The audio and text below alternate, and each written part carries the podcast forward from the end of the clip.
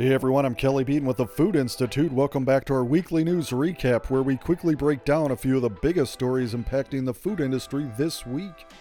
We start with news from the beverage category. Gen Z and millennials purchase more packaged beverages than older consumers, and the packaged water, one hundred percent juices, flavored water, and naturally healthy beverages categories, according to a survey from Lazard and C H Consulting Advisors. These generations are also more likely to purchase beverages online than their older counterparts.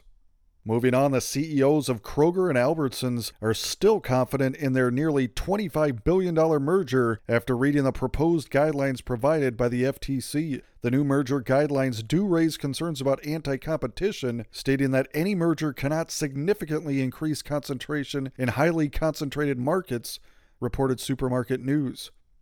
In other news, back-to-school season is crunching family budgets. The average family spends about nine hundred dollars nowadays when children return to school, and the budget crunch is making parents think more creatively about leftovers and what constitutes a good lunch for their kids.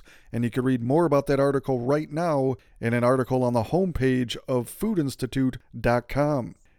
And finally, a few quick ones to close on. Domestic experts don't believe the recent ruling on aspartame is reason enough to begin reformulating just yet. Some in the industry feel the fact the World Health Organization dubbed the sweetener a possible carcinogen is misleading and little more than fear-mongering, reported Naj.